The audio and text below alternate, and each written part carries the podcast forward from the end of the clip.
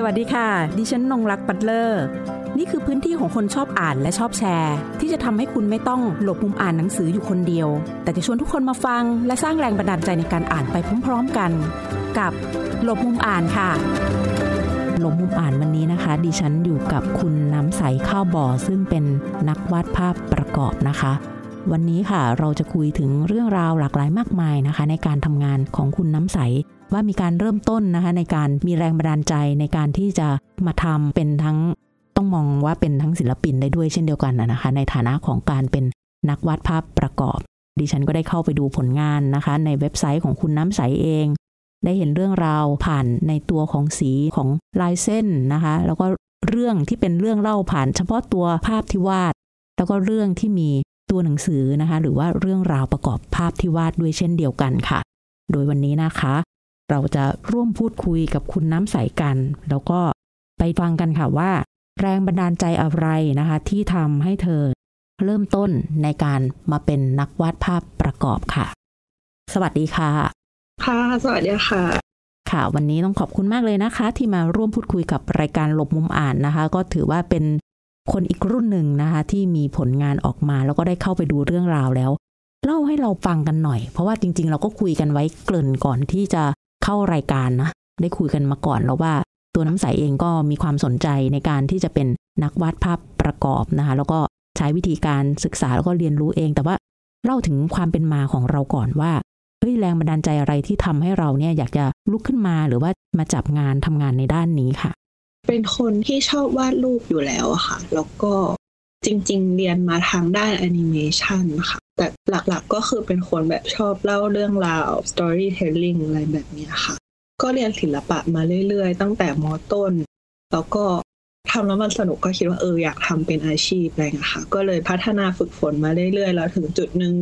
ที่มันต้องเลือกเนาะว่าเราจะเรียนอะไรอะไรเงี้ย ก็เลยโอเค เราจะเรียนด้านศิลปะละกัน แล้วเราจะทำมันเป็นอาชีพเลย ก็รู้สึกว่าอยากทำมันไปเรื่อยๆค่ะ การตั้งเป้าว่าจะต้องเป็นอาชีพเลยอะ่ะเรารู้สึกว่าเป็นการตั้งเป้าที่ทำให้เราต้องอยู่กับมันให้ได้ รู้สึกกดดันไหมอืมเพราะอย่างที่ทราบนะคะ ส่วนใหญ่ก็จะบอกว่างานทางด้านนี้ เวลาที่มีมันก็จะมีเข้ามาเรื่อยๆ หรือเวลาที่มันไม่มีมันก็คือไม่มีเลยอย่างเงี้ยค่ะ ค่ะ เหมือนแบบตอนที่คิดมันก็เด็กๆ มันก็ไม่ได้คิดไปถึงตรงนั้นหรือว่าอะไรเงี้ย แต่ก็มีคิดถึงนะคะ ส่วนตัวเองคิดว่าอาจจะเป็นจุดที่ทำให้ไปเรียนด้านแอนิเมชันด้วย เพราะเหมือนกับว่า ตอนเรียนมัธยมเราก็ research เนาะว่าการวาดรูปเนี่ยมันสามารถประกอบอาชีพอะไรได้บ้าง แล้วก็โอเคมีนักวาดประกอบมี animator นะทำเป็นแอนิเมชันได้แล้วเราก็รู้สึกงานแบบนั้นมันจะมั่นคงกว่าไหมอะไรเงี้ยเพราะว่าถ้าเป็นงานแอนิเมชันมันอาจจะได้ทำงานในสตูดิโอก็คือเหมือนเป็นพนักงานเงินเดือนอย่างเงี้ยค่ะ เพียงแต่ว่าเราใช้อยู่ทางด้านศิลปะ เราก็เลยโอเค เราเรียนแอนิเมชันละกัน แต่ว่าสุดท้ายแล้วพอไปเรียนแอนิเมชันอะ เรียนเรียนไปเรากลับรู้สึกว่าเออเราอยากทำแบบภาพประกอบมากกว่า อยากทำอาชีพที่ค่อนข้างอิสระมากกว่าอย่างเงี้ยค่ะ แต่ก็อย่างที่พี่หลอดบอกมันก็คือมีความเสี่ยงเยอะเนาะก็เลยรู้สึกว่า เออ มันก็เป็นจุดที่ต้องค่อยๆ work ไปอะไรอย่างเงี้ยค่ะ เหมือนเราก็เพิ่งเริ่มก็ยังไม่ค่อยรู้สึกกังวลตรงนั้นมากเท่าไหร่อืมอันนี้ยังเป็นการเริ่มต้นนะ มันมีความท้าทายที่ยังท้าทายให้เราได้สนุกอืมใช่ใช่เหมือนตอนนี้ทาทายก็รู้สึกสนุกดีค่ะแล้วเหมือนกับว่า เออก็แบบมันก็มีงานผ่านเข้ามาเรื่อยๆ หรือว่ามีอะไรที่ท้าทายแล้วก็สนุกให้ทำเรื่อยๆ มันก็ยังสนุกอยู่ค่ะ ยังไม่ได้กังวลขค่ะนาดนั้นนะคะโหจากตอนแรกเนาะเราก็วาดรูปมีพื้นฐานในเรื่องของงานศิลปะของเราเองอยู่แล้วแหละ ในการที่จะวาดภาพ แต่ก็คิดว่าเอ้ย ขยับไปเรียนแอนิเมชันกันดีกว่าอะพอได้ไปเรียนแอนิเมชันจริง ๆ กลับกระโดดกลับมาที่การวาดภาพเหมือนเดิม การไปเรียนแอนิเมชันนะคะของคุณน้ำใสเองอะ่ะมัน ค่อนข้างจะต่างจากที่เรารู้ทั่วไปนะคะ เพราะจากที่คุยกันนะคะ แล้วก็ทราบมาว่าใช้วิธีการเรียนภาษาฝรั่งเศสด้วยตัวเองก่อน ก่อนที่จะไปศึกษาต่อที่ประเทศฝรั่งเศสค่ะอ้าวเล่าให้เราฟังหน่อยว่าในช่วงที่เรียนภาษาฝรั่งเศสด้วยตัวเองเนี่ย ต้องมีวินัยกับตัวเองแค่ไหนนะคะ แล้วทำไมถึงเลือกที่จะไปเรียนที่ฝรั่งเศส พอเราไปเรียนแล้วเนี่ยเราได้รับอิทธิพล ในด้านของการทำงานการสร้างสรรค์งานอย่างไรบ้างนะคะ จากการเรียนที่นั่น อืมค่ะ ก็ตอนแรกที่สนใจเรียนแอนิเมชันก็หาข้อมูลเนาะแล้วก็รู้สึกว่าเราเป็นคนที่เรียนในระบบการศึกษาไทยแล้วมันจะไม่ค่อยคลิกอะไรเงี้ยค่ะ เราก็เลยหาวิธีเรียนเองบ้าง แต่ก็อยากไปเรียนต่างประเทศแล้วทีนี้ เราก็เห็นว่าที่ฝรั่งเศสก็คือมีโรงเรียนแอนิเมชันเยอะค่ะ ที่มีชื่อเสียง แล้วก็ ค่าเรียนก็ถูกกว่า ถ้าเราจะไปอเมริกาหรืออังกฤษอะไรเงี้ย แต่ว่ามันต้องเรียนภาษาก็เลย เออ ลองเรียนภาษาดูอะไรเงี้ยค่ะ ซึ่งส่วนตัวเรื่องการเรียนภาษา ใช้เวลาประมาณสองปีประมาณเนี้ยค่ะ ก่อนที่จะไปก็เรียนเองแล้วก็มีเทคคอร์สบ้างทางออนไลน์ แล้วก็หาหนังสือมาอ่านเองด้วย แต่ส่วนตัวจริง ๆ เป็นคนที่ค่อนข้างสนุกกับการเรียนภาษาอยู่ระดับหนึ่งอะค่ะ ก็คือไม่ได้รู้สึกว่ามันลำบากมากอะไรเงี้ยเรียนไปก็รู้สึกว่ามันโอเคก็สนุกอยู่แล้วพอมันเรียนแล้วมันมีเป้าหมาย เออ เรารู้สึกว่าพอมาเรียนแล้วมันมีเป้าหมายว่าเออเดี๋ยวเราจะไปเรียนที่ประเทศฝรั่งเศสอะไรเงี้ยมันก็ทำให้เกิดวินัยไปเองอะค่ะ อืมอืมนะคะ หลังจากเจอเป้าหมายแล้วเลือกที่เรียนแล้วว่าเราจะไปที่ฝรั่งเศสค่ะ ไปเรียนช่วงแรก ๆ เป็นอย่างไรบ้างคะ ความสนุกนี่ยังมีอยู่แน่นอน ตามช่วงวัยของเราด้วย แล้วก็การเรียนที่นั่นระบบการเรียน เราชอบไหม เราไปเรียนแล้วเรารู้สึกอย่างไร เราได้นำอะไรกลับมาที่มาเสริมจากพื้นฐานเดิมที่เรามีอยู่ ก็สนุกค่ะ แล้วก็ชอบมาก คือการเรียนที่นั่นมันค่อนข้างเปิดกว้างอะค่ะ ก็เป็นส่วนที่ทำให้เรารู้สึกประทับใจว่าเหมือนกับเราได้ไปทำงานจริงๆอะค่ะ ที่เป็นงานของเราเหมือนกับว่าถ้าเราเรียนแบบ สมมติอย่างที่หนูเคยเรียนที่ไทยนะคะเราเรียนเราก็จะแบบว่าตอนที่ไปเรียนติวหรืออะไรเงี้ย มันก็จะเรียนเหมือนเป็นคลาสเนาะเราก็จะมีการบ้านต้องทำมีรุ่นพี่ตรวจหรืออาจารย์ตรวจอะไรเงี้ย แต่ว่าที่ฝรั่งเศสเรารู้สึกว่ามันเป็นเหมือนการไปนั่งทำงานร่วมกันมากกว่าค่ะอืมเหมือนเขามีคอร์สให้เราแล้วก็ มีการแนะนำมีอาจารย์เข้ามาให้ไกด์ d แล้วเขาก็ไปอะไรเงี้ยเราเหมือนเราอยากจะรู้อะไรเพิ่มเติม หรือว่าเราเราคลิกกับอาจารย์คนไหน เราก็สามารถขอคอนแทคไปติดต่อเขาคุยกับเขาให้เขาช่วยวิจารณ์งานเราช่วยแนะนำว่าเราควรจะทำยังไงต่อ เขาก็จะแนะนำ reference ให้เราบ้างอะไรอย่างเงี้ยค่ะ หลักๆที่ประทับใจก็จะประมาณเนี้ยค่ะ ว่ามันเป็นบรรยากาศที่แตกต่างกัน แล้วก็ ถ้าจะมองในเรื่องแบบไปเรียนแอนิเมชันอะไรเงี้ยเราก็จะได้เรื่องของ storytelling มา ซึ่งจริง ๆ แล้วพอบอกว่าไปเรียนแอนิเมชันคนก็จะรู้สึกเออต้องไปเรียนเป็นโปรแกรม หรือว่าวิธีการ animate อะไรอย่างงี้ใช่ไหมแต่ว่าพอเราอะไปเรียนจริง ๆ แล้ว เรากลับไม่ค่อยชอบการ animate เท่าไหร่ action ของการแบบไปนั่ง animate อยู่ในคอมหรือว่าวาดรูปเพื่อทำแอนิเมชันอย่างเงี้ยค่ะ แต่ว่าชอบเขียน storyboard ชอบเล่าเรื่องมากกว่า งานที่ทำส่วนใหญ่ก็เลยกลายเป็นพวกแบบ comic บ้าง หรือว่าภาพประกอบบ้างด้วย แต่ว่าคลาสที่ได้เรียนอะมันเหมือนส่งเสริมกันนะคะอืมอืมเพราะเขาก็จะมีวิชาเขียนบทอะไรเงี้ยวิชา storyboard เราก็รู้สึกว่ามันเป็น skill ที่ใกล้เคียงกันมาก เหมือนภาษาที่เราใช้ในการทำภาพประกอบภาษาที่เราใช้ในการเล่าเรื่องของตัวเองมันก็คือภาษาของภาพยนตร์เนี่ยค่ะโอ้ยอดเยี่ยมมากเลยนะคะ เห็นการทำงานที่ มันได้ครบองค์ประกอบ ทั้งในเรื่องของการสร้างเรื่องราวนะคะ การสร้างภาพผ่านเรื่องราวที่มี หรือการใช้ภาพที่จะสื่อเรื่องราวที่เราอยากจะนำเสนอ และยังยกเข้าไปสู่ในเรื่องของการทำแอนิเมชันขณะเดียวกันค่ะ คุณน้ำใสเองก็ค้นพบตัวเองนะคะ ในแง่ที่ว่าเอาจริง ๆ เนี่ย พอเรามาวาดภาพประกอบน่ะมันจะขยายไปในเรื่องของ storyboard ในเรื่องของ comic ได้ด้วยนะคะ ในตอนนั้นที่เรียนได้ทำเรื่องอะไรไว้บ้าง พอจะเล่าให้เราฟังได้ไหมคะ พอจะจำได้บ้างไหมอืมค่ะ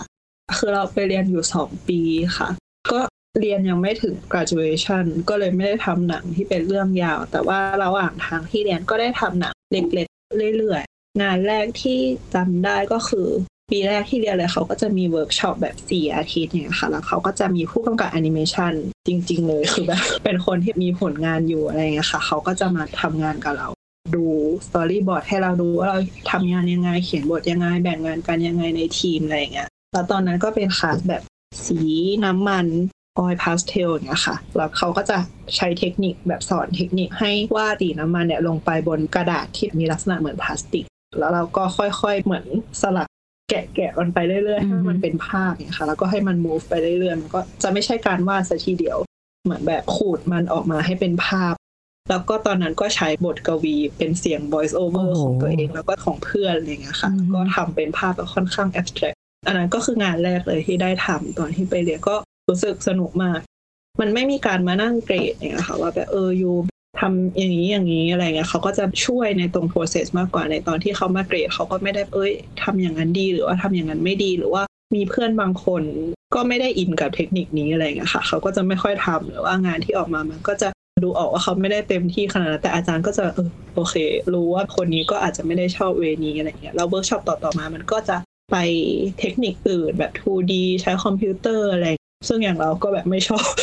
แต่มันก็แบบแตกต่างหลากหลาย เหมือนอาจารย์ที่นั่นเขาจะค่อนข้างคล้ายๆ ไม่เชิงเพื่อน แต่ก็เป็นเหมือนที่ปรึกษาอย่างนี้มากกว่าค่ะค่ะ คอยให้คำแนะนำแล้วก็เปิดให้เราได้ใช้ความคิดสร้างสรรค์ของเราได้อย่างเต็มที่ ช่วงระหว่างที่เรียนนั้น ตัวเองเริ่มที่จะรับงานบ้างหรือยัง หรือว่ารับหลังจากที่เรียนจบแล้วกลับมาอยู่ที่ไทย อืมจริง ๆ ตั้งแต่ก่อนไปฝรั่งเศสก็คือเริ่มออกบูธบ้าง รับวาด portrait ตาม art market ต่างๆ แล้วก็มีรับงานภาพประกอบบ้าง ตอนที่ไปอยู่นั้นก็ยังรับอยู่บ้างค่ะ เหมือนแบบคนที่เราเคยทำงานให้เขา เขาก็จะติดต่อมาก็ทำบ้างเรื่อยๆ แบบคอมมิชชั่นทำ portrait เนี่ยก็ทำเรื่อยๆเหมือนกันค่ะ อย่างงานนิทรรศการที่จัดแสดงที่ BACC ค่ะ เป็นงานนิทรรศการแรกของตัวเองหรือเปล่าคะใช่ค่ะ ตอนนั้นนี่ผลงานกี่ชิ้นอย่างไรคะแล้วก็โดย concept ของงานเนี่ยว่าด้วยเรื่องอะไร ตอนนั้นที่ BACC เป็น comic festival ค่ะ คือทางคนจัดเขาเหมือนจะแบบอยากรวมคนที่ทำงาน comic ในประเทศไทยเลย แต่ทางตัวคนจัดเองก็เป็นชาวต่างชาตินี่เนาะแล้วก็เขาก็รู้จักเรา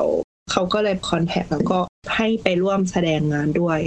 ก็เป็นการแสดงงานรวมๆกันหลาย ๆ คนเนี่ย ก็เลยเอางาน comic ของตัวเองที่เคยทำไปแสดงแบบ original เป็นสีน้ำเนี่ยค่ะ งานที่เอาไปแสดงก็เป็นงานที่ self-publish เองเรื่องหนึ่ง ชื่อเรื่อง 60% chance of raining เป็นงานที่ทำแบบสนุกสนุกแล้วตอนนั้นได้ mentorship ทำกับ artist ที่เราชอบให้เขาช่วยดูงานเราอะไรอย่างเงี้ยค่ะ ก็เป็นเรื่องแบบเขียนแบบฟุ้งๆนิดๆโรแมนติกนิดๆอะไรเงี้ยแล้วก็อีกงานหนึ่งก็จะเป็นการ์ตูนสั้นที่ได้ตีพิมพ์กับ Anthology คล้ายๆ เป็นวารสารการ์ตูนของประเทศลัตเวียค่ะ ซึ่งก็เป็นวารสารที่ค่อนข้างมีชื่อเสียง ถ้าสมมติว่าเป็นคนชอบการ์ตูนแบบการ์ตูนอินดี้หน่อยอะไรเงี้ยค่ะ ก็ได้เอาตรงนั้นไปแสดงด้วยค่ะ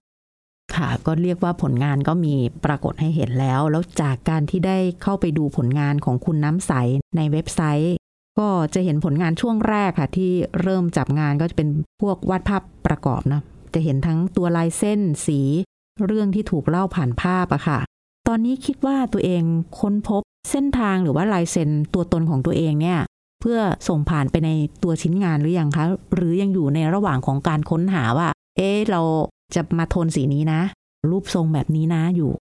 คิดว่ามันก็เป็น process ที่เกิดขึ้นตลอดนะ รู้สึกว่ามันก็ไม่ใช่แบบ final สักทีเดียวแต่ว่าอือฮึก็รู้สึกว่าตอนนี้ก็เริ่ม solid ขึ้นอืมหลังจากออกจากโรงเรียนมา แล้วก็ได้กลับมาทำงานเองเราก็รู้สึกว่าช่วงโควิดที่ผ่านมาที่แบบทำงานตัวเองเรื่อยๆก็มีคอมิกเหมือนเป็นทำซีนแบบเซลฟ์พับลิชเองอะไรอย่างเงี้ยค่ะ เหมือนมันได้กลับมาอยู่กับตัวเอง แล้วก็งานตัวเองจริง ๆ โดยที่ไม่ต้องคิดถึงใคร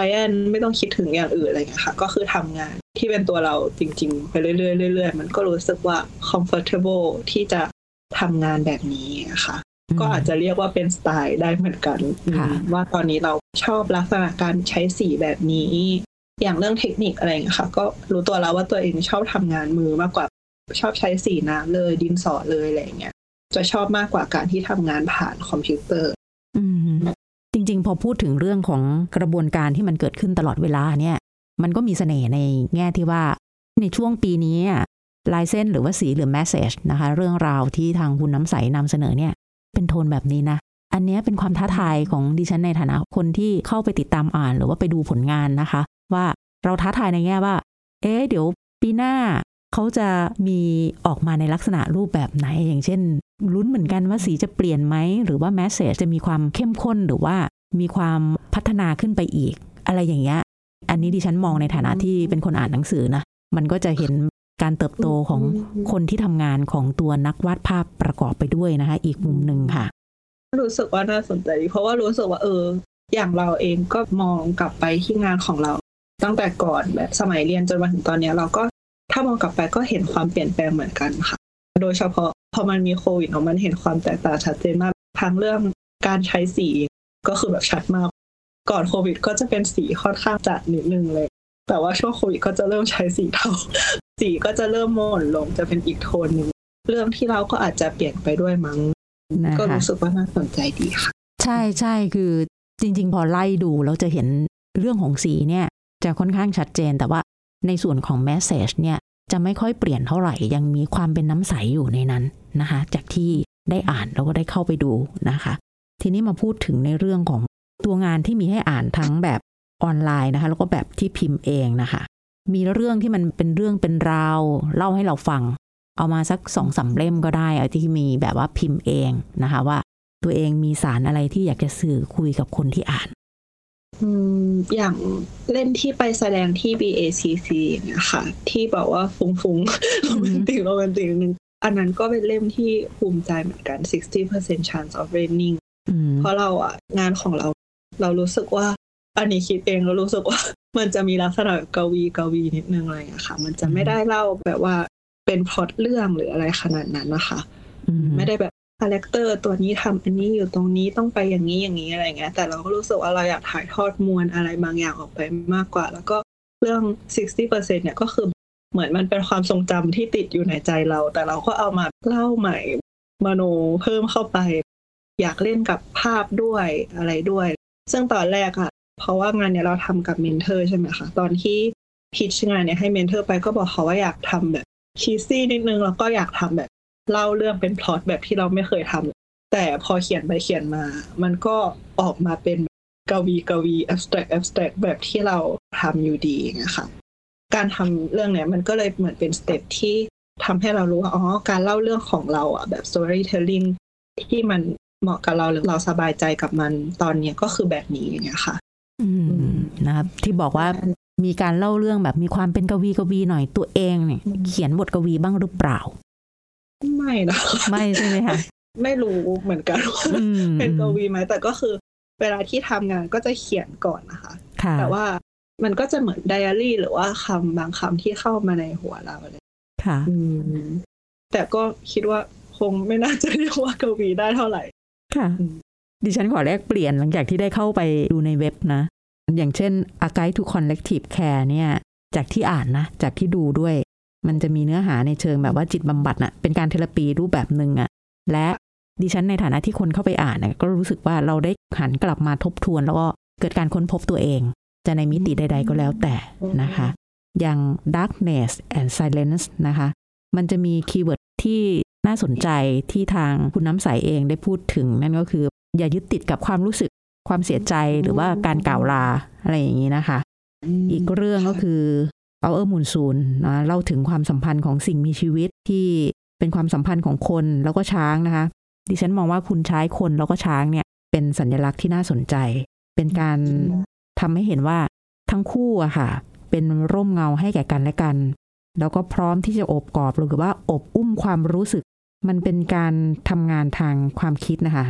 มันมีประเด็นแล้วก็มีอะไรที่มันซ่อนอยู่ตรงนั้นเนี่ยอย่างการทำงานลักษณะแบบนี้ค่ะ จะคิดประเด็นไว้ก่อน หรือว่าวาดไปเลย อันเนี้ยอยากจะทราบขั้นตอนในการทำงาน เพราะเราเองในฐานะคนอ่าน และเข้าไปดูอะเราจะเห็นเนื้อหาหรือว่าสิ่งที่คุณกำลังสื่อสารอยู่ ทีนี้โดยกระบวนการการทำงานนะคะคุณน้ำใสเอง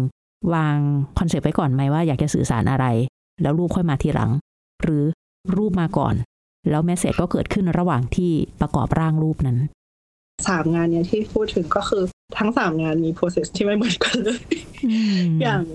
อย่างอาไกทัวร์ collective care เนี่ยจะทำงานกับนักเขียนค่ะ ก็คืออันนี้เป็นงานคอมมิชชั่น ซึ่งจะมีนักเขียนคุณมินซี่ชัวเป็นคนเขียนเรื่องมาให้เราค่ะทำงานกับคุณมินซี่แล้วก็คุณแฮร์ริสที่เป็นบรรณาธิการค่ะ เขาก็จะช่วยดูตรงนี้ด้วย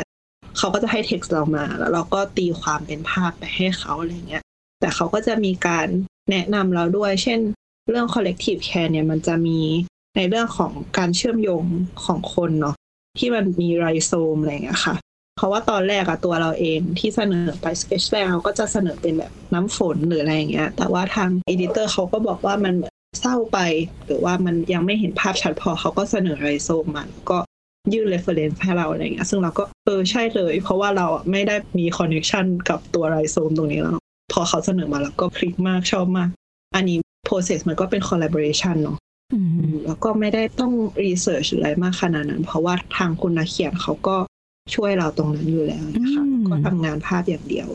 ส่วน darkness and silence เนี่ย เป็นงาน personal เลย เป็นเล่มแรกที่ self publish เองจริง ๆ จังๆ อันนั้นอะเกิดมาจากการเขียนก่อนค่ะ เป็นเหมือนไดอารี่อย่างที่บอกไป ก็คือเป็นคำมาก่อน เพราะว่าจริง ๆ แล้วมันเกิดจากเหมือนชื่อเรื่อง darkness and silence มันเหมือนกับว่าเริ่มมาจากคำนั้นแล้วเราก็ค่อยๆ ขยายมันออกมาเป็นประโยคประโยคประโยคเนี่ยค่ะแล้วก็ค่อยๆ เอามาเขียนเป็นภาพ ซึ่งไม่เคยคิดเหมือนกันนะคะว่าคีย์เวิร์ดมันคืออะไรอะไรเงี้ยพอได้ฟังจากพี่หลอดก็รู้สึกว่าน่าสนใจดี เพราะว่าเหมือนเรื่องที่เราตีไว้คร่าวๆมันก็คือเรื่องก่อนที่เราจะกลับมาถัดการจากฝรั่งเศสมาอย่างเงี้ยค่ะเออมันก็อาจจะเป็นเมสเซจฝากเรื่องการจากลาไว้ในงานได้เหมือนกันอะไรเงี้ย แต่ว่าตอนที่เริ่มทำอะก็ไม่ได้ปักธงไว้ว่าอ๋อเราจะสื่อถึงการจากลา ก็เหมือนกับว่าให้คำที่เราเขียนพาเราไปมากกว่าคำมันสั้นแต่มันสื่อความได้เยอะมากนะคะ ทีนี้มันอยู่ที่แต่ละคนที่เข้าไปอ่านนะมันไปเชื่อมกับประสบการณ์ส่วนตัวของเขาอย่างไร อย่างที่มันจะมีอีกคีย์เวิร์ดหนึ่งซึ่งมันมีตัว text เนี้ยปรากฏขึ้นซึ่งบอกว่า the darkness when we close to our eyes เป็นต้นนะคะ มันทำให้เราต้องกลับมาทบทวนข้างในเราแล้วว่าความมืดบอด ความมืดมิด ความจนมุมอะไรต่างๆอย่างเงี้ยมันเกิดขึ้นได้อย่างไรกลับมาถามตัวเอง ต้องหาคำตอบให้ตัวเองให้ได้ อันนี้คือชอบในความลุ่มลึกของคำซึ่งเป็นคำน้อยอะ แต่มันกินความเยอะ มันชวนให้ขบคิดนะในฐานะของคนอ่านค่ะ อ่านแล้ว โอ้ประทับใจนะแต่ในขณะเดียวกันบางภาพก็เป็นแบบสีหวานสดใสนะแต่ชวนขบคิดมากเลยอะ่ะ มันไม่ได้เป็นลูกกวาดเลย ถ้าเราจะต้องคิดนะต้องคิดในเชิงลึกไปเลยนะคะ ดังนั้นถ้าในตัวอย่างเช่น ตัวเนื้อหาอะไรที่ทางบรรณาธิการหรือว่าคนที่ทำงานร่วมกับเราเนี่ยเขาจะมีตัว keyword ไว้ให้เราบ้างแล้ว แล้วเราก็สร้างสรรค์ในเรื่องของตัวภาพประกอบ ทีนี้จะมาพูดถึงตัวนิทรรศการที่กำลังเกิดขึ้นอยู่ นั่นก็คือฉันแมลงแห่งความสิ้นหวัง ที่จัดที่ร้านหนังสือฟาทอมนะคะ ว่ามีความเป็นมาอย่างไร แล้วมีประเด็นอะไรคะที่คุณน้ำใสอยากจะนำเสนอไปยังผู้ชมค่ะ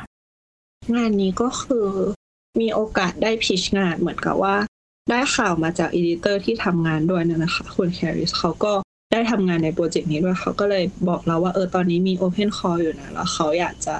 ได้ project ที่เหมือนพูดคุยกับ community แล้วก็ พูดคุยเกี่ยวกับเรื่องสังคมเนาะแล้วก็ตอนนั้นเรามีเรื่องที่อยากเขียนพอดี ที่เป็นเรื่องมาจากการที่เราเองทะเลาะกับแม่เรื่องการเมืองแบบความคิดเห็นไม่ตรงกันอะไรอย่างเงี้ยค่ะ ก็ค่อนข้าง personal นิดนึงประกอบกับการที่เราเป็นผู้ปฏิบัติเนี่ยค่ะ แบบว่าทางพุทธศาสนาเนาะก็นั่งสมาธิไปภาวนาบ้างอะไรอย่างเงี้ยค่ะ ก็อยู่ในคอมมูนิตี้นี้มานาน เราก็เลยอยากเขียนทั้งสองเรื่องนี้ด้วยกันนะคะการภาวนากับการเมือง ว่า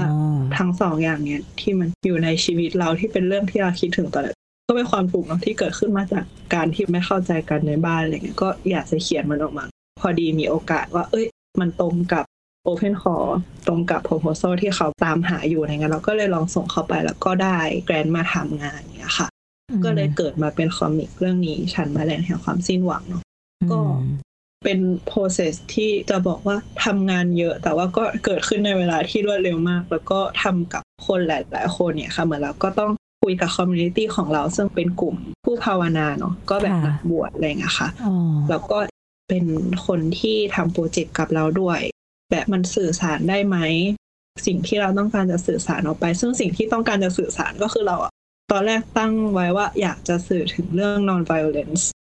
อันนี้ก็คือ process การทำงานก็ไม่เหมือนเดิมอีกแล้ว เพราะว่ามันเหมือนกับว่าเป็นการทำงานใน project กับองค์กรเนี่ยค่ะเราก็ต้องบอกเขาเคลียร์ๆว่าเราต้องการสื่ออะไรไปบ้างหนึ่งสองสามสี่อะไรเงี้ย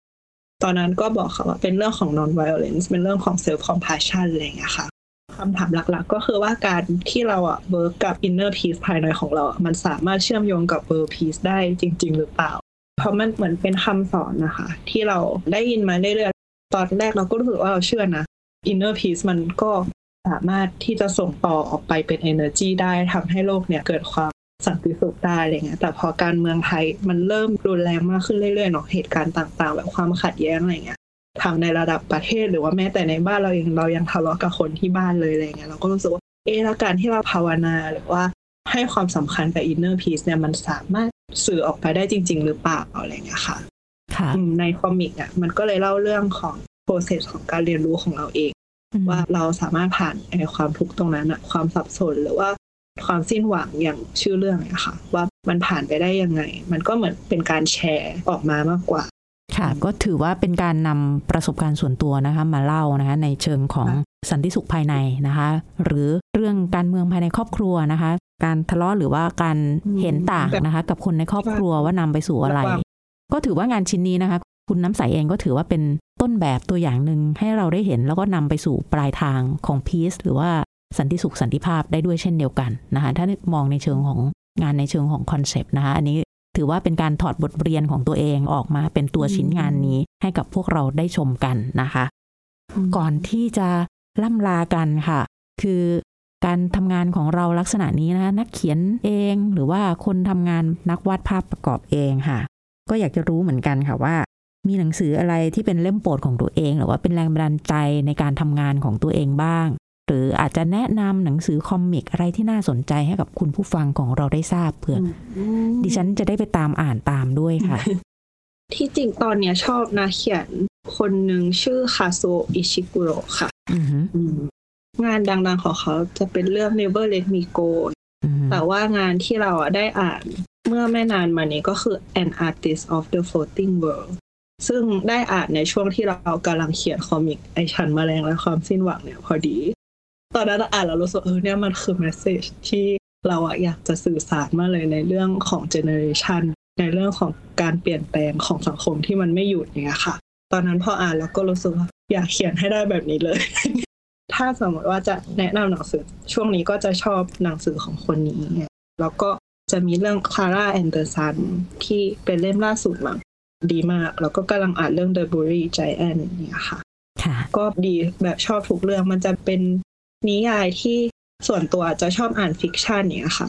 แล้วอันเนี้ยมันจะเป็น fiction ที่เหมือนพอเราเปิดอ่านหน้าแรกอะเขาก็โยนเราเข้าไปในโลกของเขาเลยอย่างเงี้ยค่ะเขาจะไม่มานั่งบอกแบบ setting ว่าเออเนี่ยมันเป็นอย่างนี้อย่างนี้นะอย่างเรื่อง Artist of the Floating World เขาจะเล่าแบบเป็น first person นะคะของ protagonist ในเรื่องเขาก็จะเล่าเลยว่าเออตอนนี้เขาทำอะไรอยู่แล้วก็ให้เรา figure out เองว่า เขากำลังเจออะไรอยู่กันแน่ สถานการณ์ที่เขาอยู่ในตอนเนี้ย มันเกิดอะไรขึ้น เรารู้สึกว่าเออมันเหมือนเรื่องมันจะเรียบง่าย แต่ว่ามันมีดีเทลที่น่าติดตามเยอะมากค่ะค่ะนะคะวันนี้นะคะก็ได้ทราบนะคะ เส้นทางการมาเป็นนักวาดภาพประกอบของคุณน้ำใสข้าวบ่อนะคะว่ามันเริ่มต้นจากตรงไหนในการสนใจของงานศิลปะก่อน แล้วก็มีความรู้สึกว่าเอ้ยเราอยากจะเรียนในด้านของแอนิเมชันนะคะ พอไปถึง ก่อนที่จะไปก็ศึกษาภาษาฝรั่งเศสด้วยตัวเอง แล้วก็อาจจะมีเรียนคอร์สออนไลน์ผนวกเพิ่มไปด้วยนะคะ หลังจากนั้นเดินทางไปเรียนเราได้เห็นการเรียนอยู่ที่นั่นนะคะ การเปิดโอกาสให้ผู้เรียนได้สร้างสรรค์งานอย่างเต็มที่ แล้วผู้สอนก็เป็นเหมือนผู้ที่คอยชี้แนะให้คำแนะนำเป็นที่ปรึกษานะคะ หลังจากนั้นกลับมาก็มีงานจัดแสดง แล้วก็มีงานผลงานอื่น ๆ ติดตามออกมาอย่างเรื่อย ๆ นะคะ ใครที่สนใจผลงานของคุณน้ำใสนะคะก็สามารถเข้าไปชมได้ที่เว็บไซต์ของคุณน้ำใสได้เลยนะคะ และในเรื่องของการทำงานของคุณน้ำใสเองก็มีกระบวนการมี process ที่น่าสนใจด้วยเช่นเดียวกันค่ะ โดยเราอาจจะสามารถไปชมงานที่เป็น process ชิ้นปัจจุบันตอนนี้นะคะที่จัดอยู่ที่ร้านหนังสือฟาทอมที่ซอยสวนพลูได้ด้วยเช่นเดียวกันนะคะสำหรับในวันนี้นะคะ ต้องขอบคุณคุณน้ำใสข้าวบ่อที่มาร่วมพูดคุยกับรายการหลบมุมอ่าน วันนี้ขอบคุณที่ติดตามรับฟังหลบมุมอ่าน สวัสดีค่ะ หากมีหนังสือดีๆ ที่อยากมาแชร์กัน มาบอกกับเราได้นะคะ แล้วกลับมาหลบมุมอ่านด้วยกันค่ะ